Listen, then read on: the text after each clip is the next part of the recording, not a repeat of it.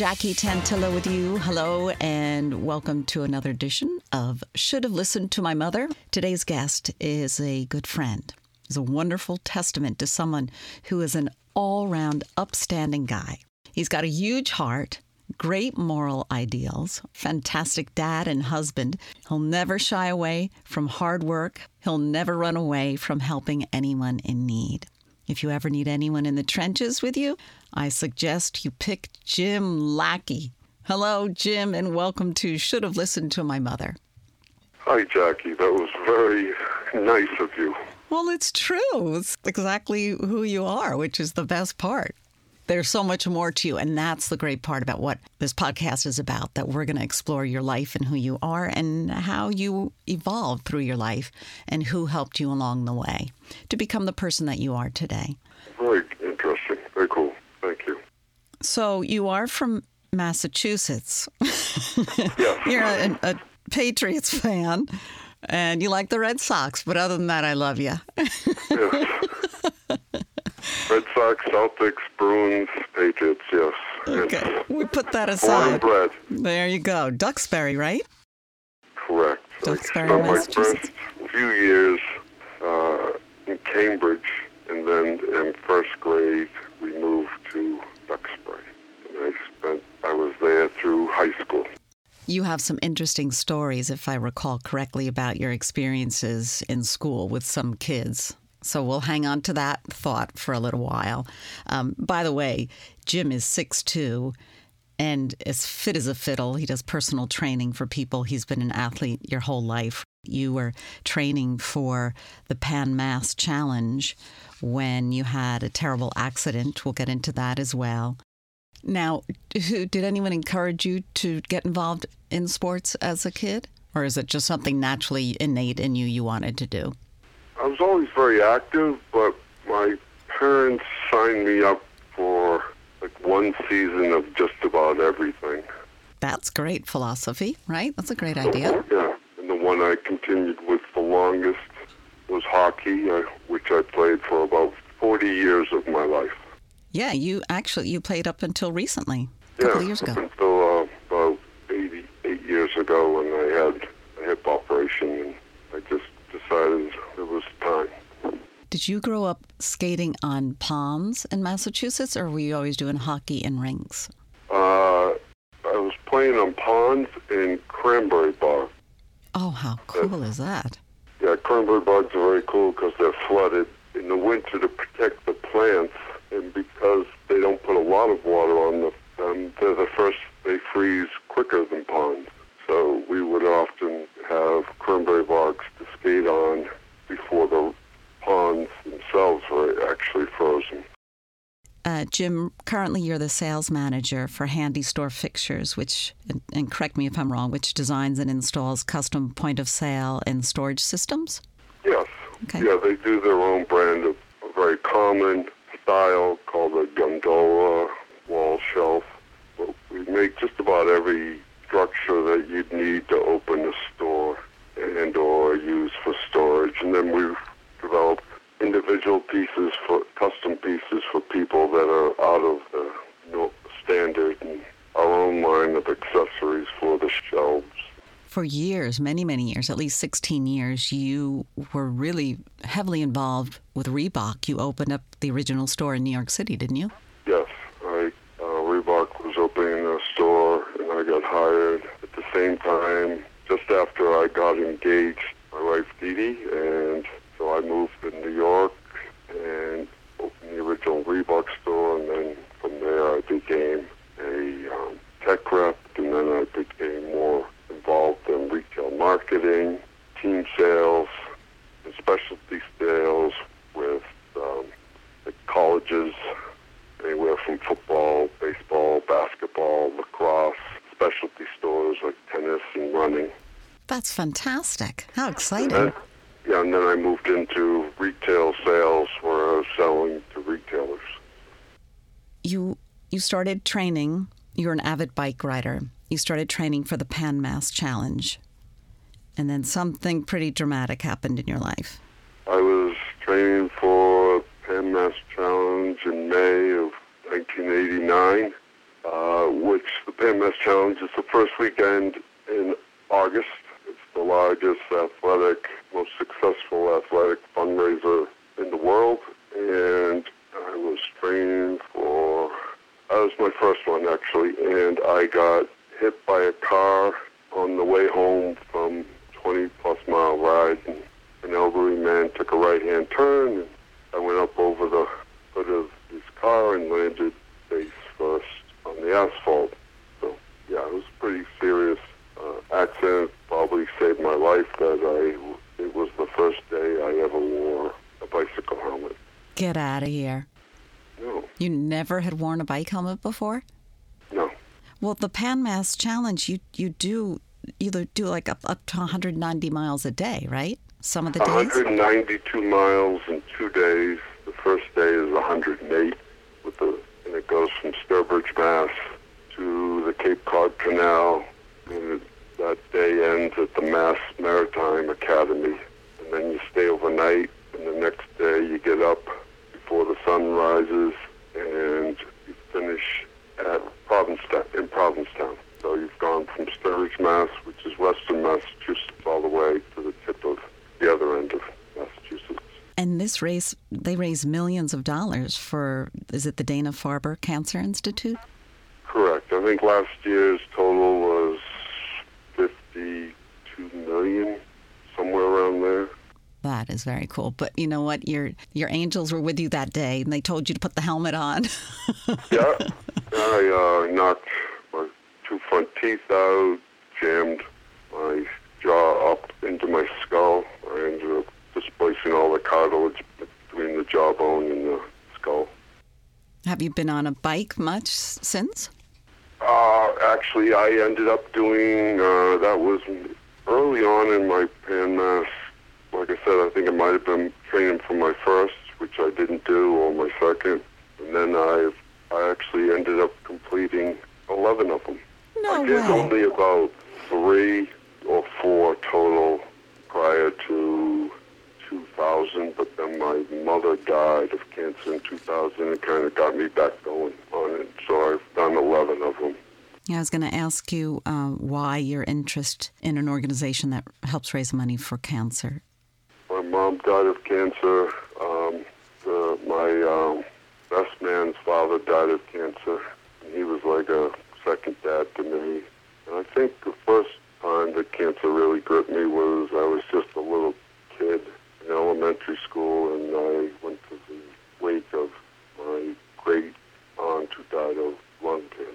Just seeing what cancer does to people. And since then, I've had, I've known quite a few people that have died. But it's terrible. It's, and the journey through it is not pleasant either. Jim, could you please tell us your mom's name? Yes, Geraldine Louise Good. That was her maiden name. And your parents were married for how long? My parents were married eighteen, nineteen years. They divorced? Yes. Uh, separated my senior year in high school. Oh, it's the worst. It's never easy, but it's just really rough. So you were with your mom after the divorce? Uh, yes. I stayed with my mom, with my sister, and uh, my mother wasn't, had a hard time. Uh, it wasn't the divorce necessarily, but it was a difficult time in her life. We're going to tread into the, the mental illness phase of your mom, of yeah, this conversation. Well, that's probably okay. when it that's probably when it shows really reared its ugly head, and uh, my mother was having difficulties dealing with reality and uh, wasn't exactly providing for my sister and I. And even when I went to college, I would have to send money home to so that they could buy heating fuel or things like that. You went to Boston College? Correct. So she was no longer really the adult. You were the adult, right? Yeah, I would say uh, I was trying to keep an eye on them while going to school. And I put myself through B C, and I lived at B C. I got uh, a little bit of money every year from my dad, but it was, like, not much. So, um...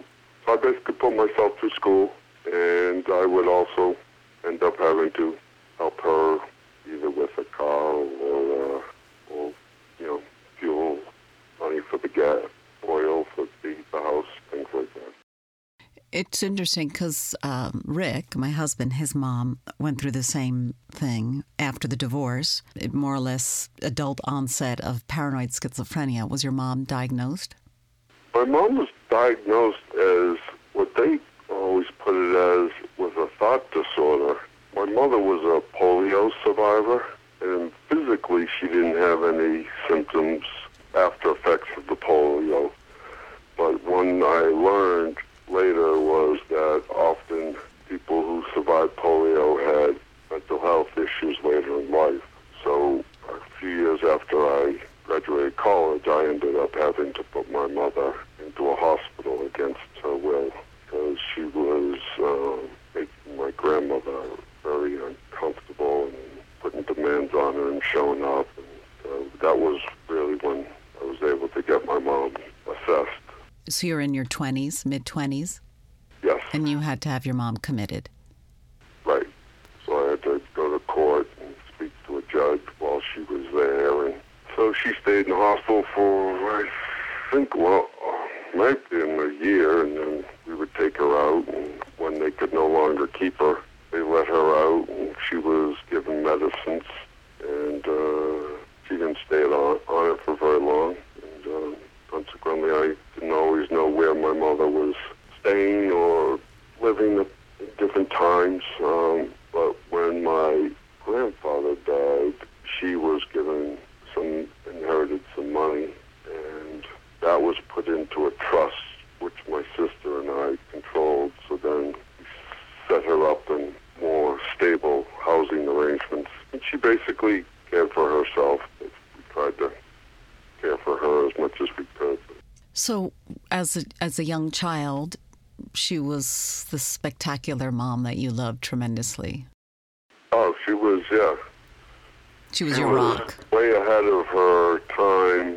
She was, she, she went to, you know, she had a high school education and had me immediately. She was still a teenager when I was born. And so she went back to school in my teens, and what started at Massasoit, and then went to Stonehill, transferred to Stonehill, and then she transferred to, she graduated from Wellesley.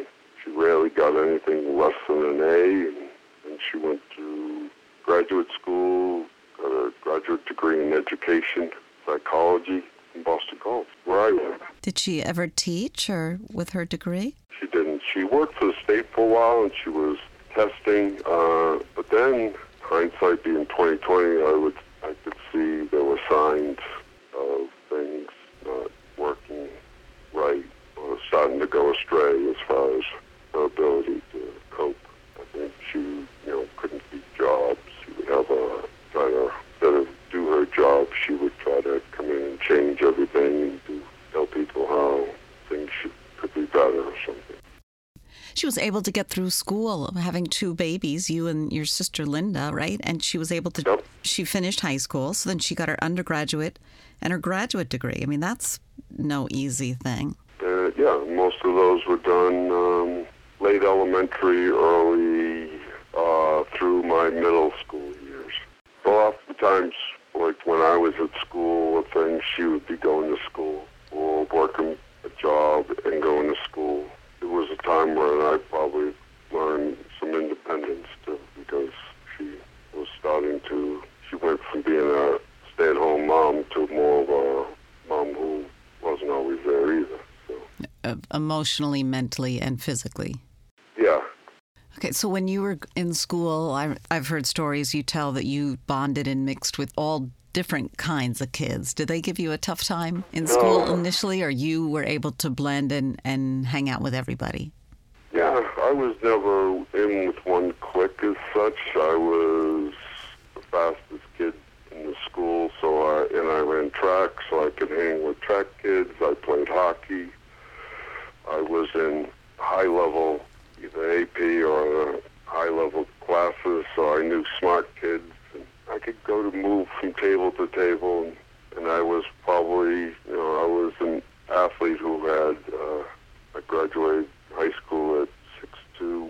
ninety, and probably uh, my body fat was well below ten percent. Uh, you know, I was probably considered one of the strongest kids in the school. You ran the one hundred and two hundred meters at Duxbury High School? I was the one hundred, and it was still yards then, so I ran the four by one ten, the one hundred. I did the shot put and the javelin, too. Oh, my gosh, you're a real Olympian. Right.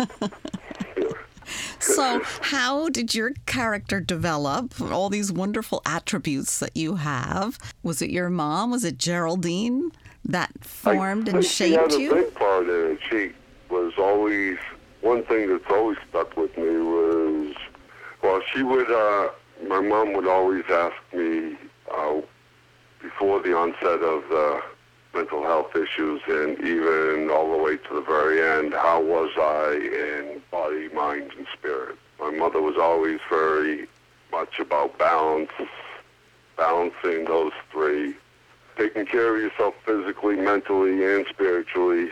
Um, you know, my eating habits attributed to my mother introduced me to foods that I'd say the vast majority of kids never even thought of having existed when they were young. Can you give me an example? Uh, we were doing fondues and making our own sauce from vegetables. She was into the different colors of vegetables and matching. Um, she would try. I knew what tripe was as, as a young kid, although I didn't like it. But, oh, either did I. It was nasty. Uh, yeah. Uh, we were eating mussels in the seventies, probably ten, fifteen years before it became popular. As a kid, I would eat raw clams, uh, have little neck steamers, and our family would go clamming on clam beds in, in Duxbury Bay, and green clam sauce. Uh, it just, I had all the different kinds of meats and vegetables, and anything new she would try, and she would, she was just a phenomenal cook. But she always said, you know, eighty percent of the time you have to eat well so that twenty percent of the time you can have what you want, such as dessert. So, what a smart woman. Did you yeah. spend time with her in the kitchen? Because you're a great cook now. Oh, yeah. Because she was working back then, I would cook one meal a week. And so I started making veal palm one because I had a lot of uh, with pasta and salad, and I would make other things. But, yeah, I learned how to, I liked food, so I learned how to cook or, or grill. Or, we built a house when I was in eighth grade. In the kitchen, we had a gas barbecue grill. In the kitchen? Built right into the back side of the fireplace so that right in the kitchen we could, we could grill all year round. With the flue, all brick, gas setup, gas charcoal grill, you know. That's cool. Yeah, I mean, um, so we did things that were always different. She got us, our family, into camping, which has been a great experience, and I've been able to share with your family and other families here. Uh, you know, and as you know, camping's not, not the most uh, popular of events, but I, I'd rather do that than a lot of other things. So. Well, wait a minute. You have a funny story. Didn't you, just like you and your buddies, grab your packs and go hike into the mountains or something and then come back a couple right, of yeah. days later? When I, I, the summer right after eighth grade, myself and another eighth grader and two kids who just finished seventh grade planned a trip in New Hampshire. My friend's father was working during the week um, up in New Hampshire, so he stayed up there during the week.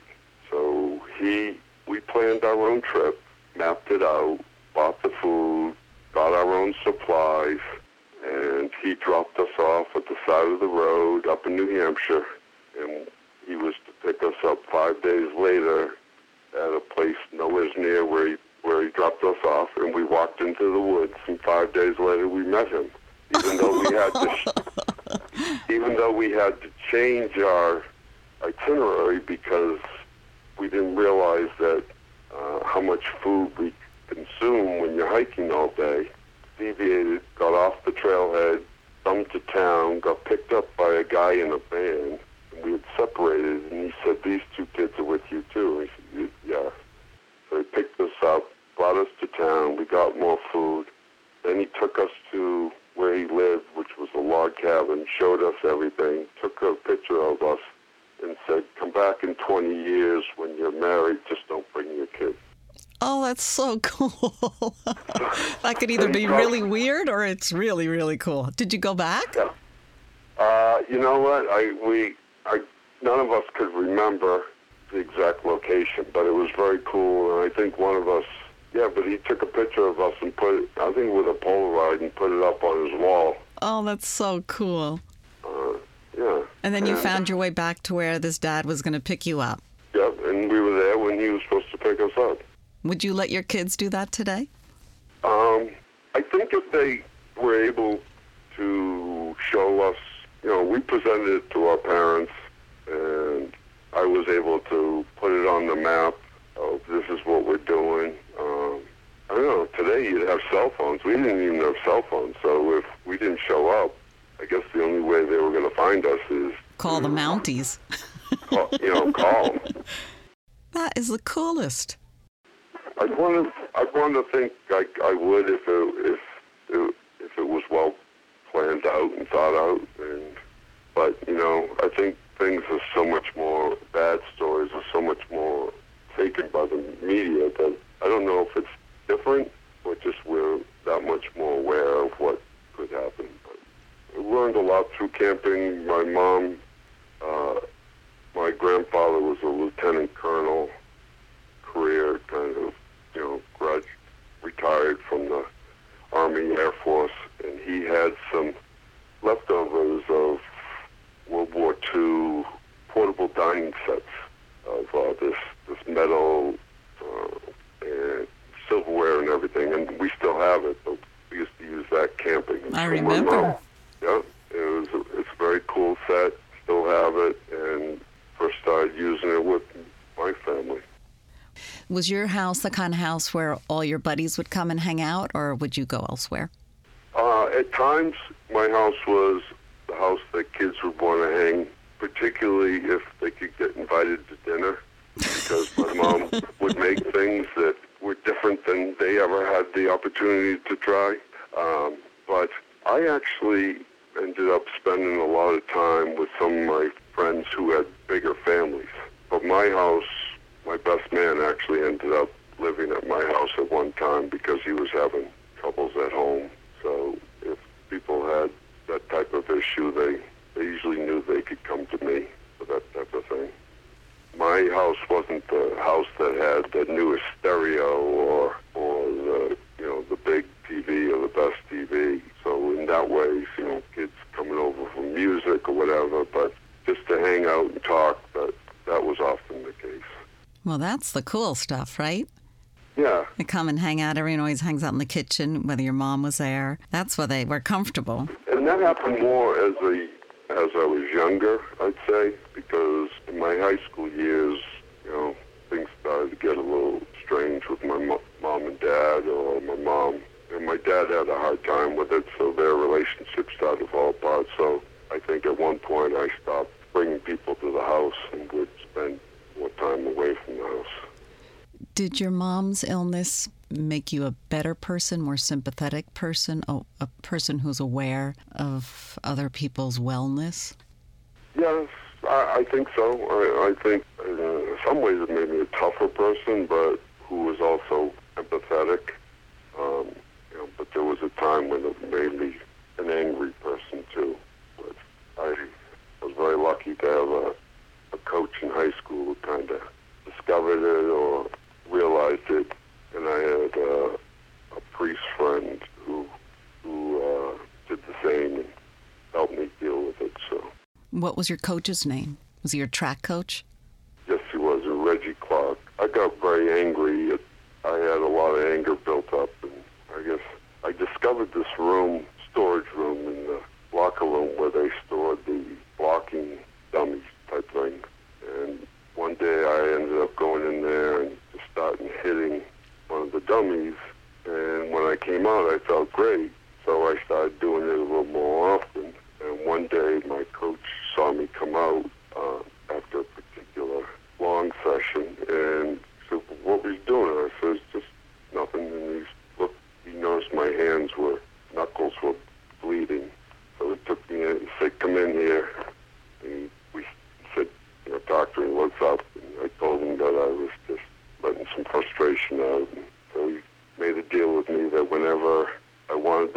I didn't have to card it, which I used to break into it without people knowing. I said, I'll give you the keys and I'll give you some tape for your hands so you don't keep cutting yourself. So this is your track coach?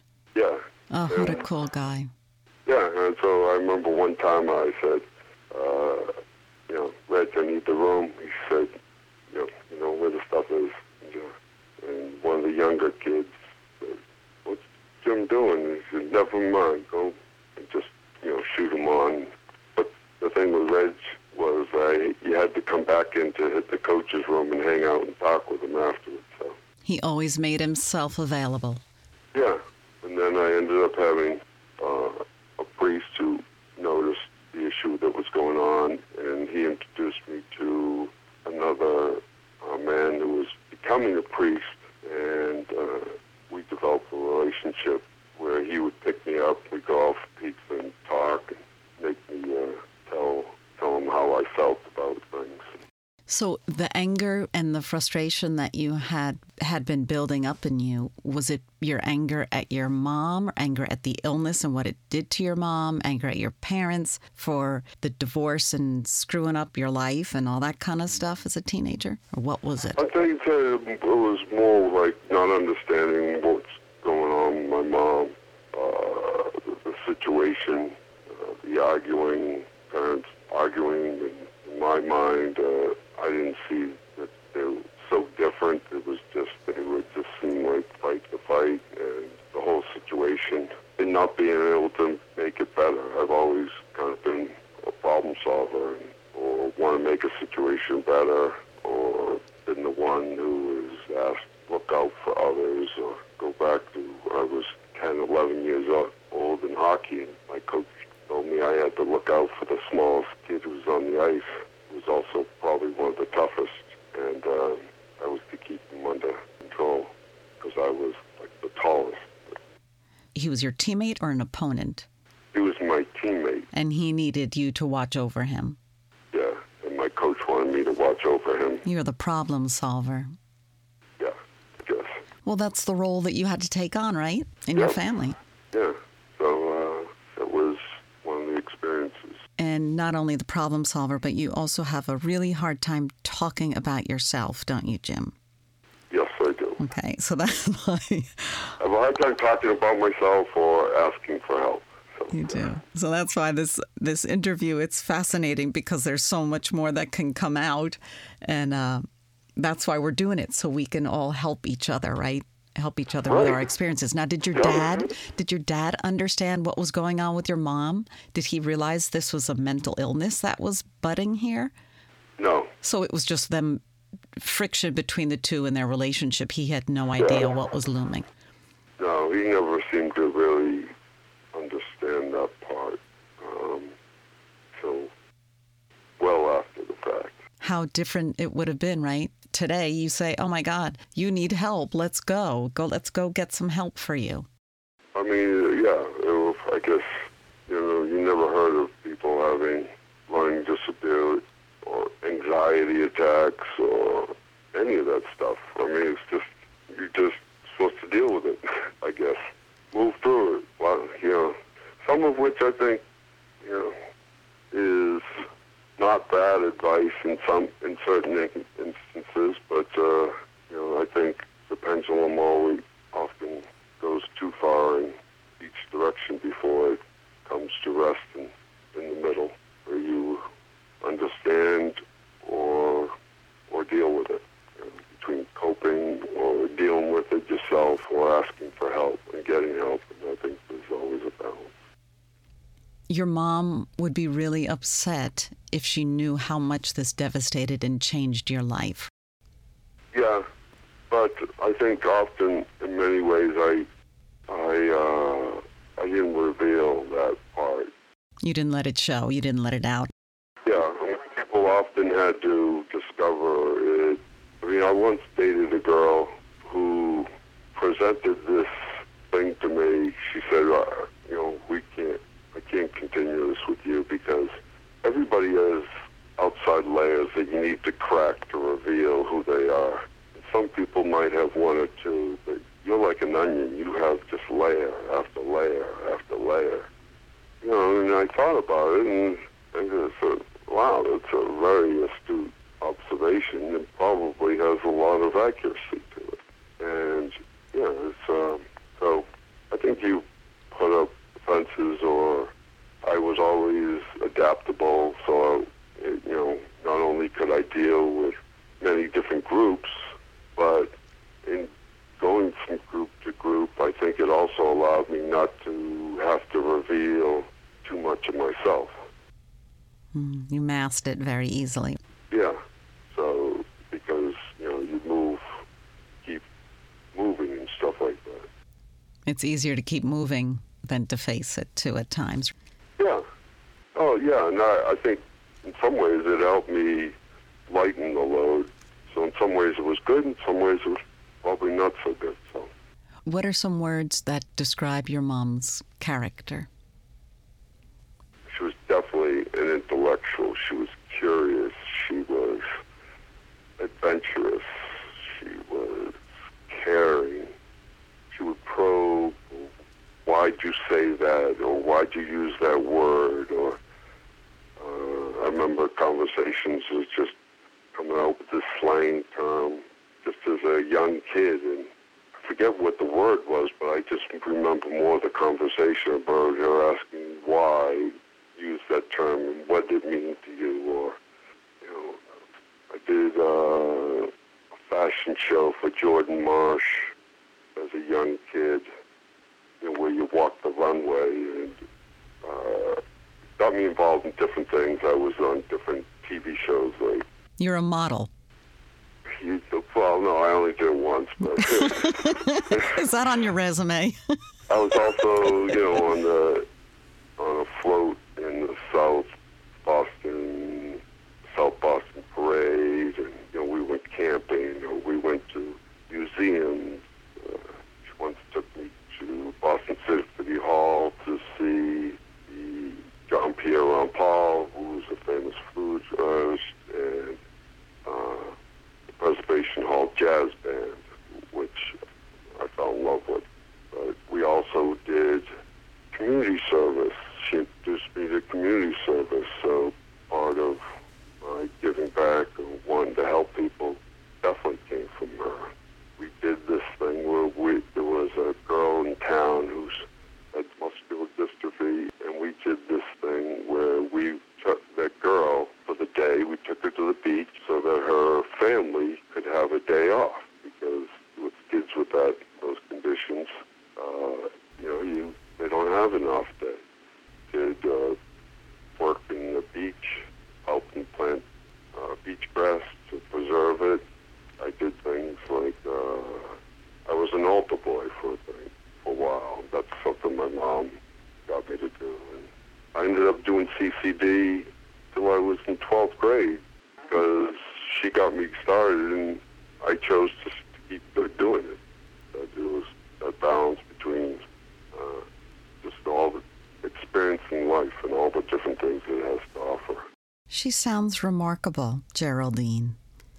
She she was. She was uh, you know, a beautiful lady who uh, introduced me to tennis and got me to do all kinds of things. So, well, I'm glad that you were there to take care of her, Jim. I'm sorry that she was not, um, you know, that one hundred percent picture of what the American mom was. But I think she was unique and she was very special.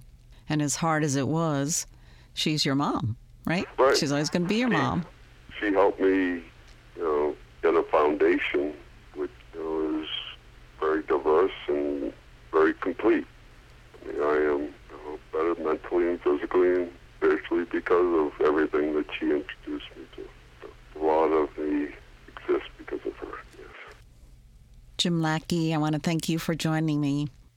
I'm really glad, Jim, that you, as hard as this was to talk about your mom, that you stayed with me and you, you stuck it out. I really, really appreciate it. I know indeed that it was very hard for you to discuss, um, but you are who you are in large part because of your mom. And she, as, as difficult as it was for her, she certainly did a great job.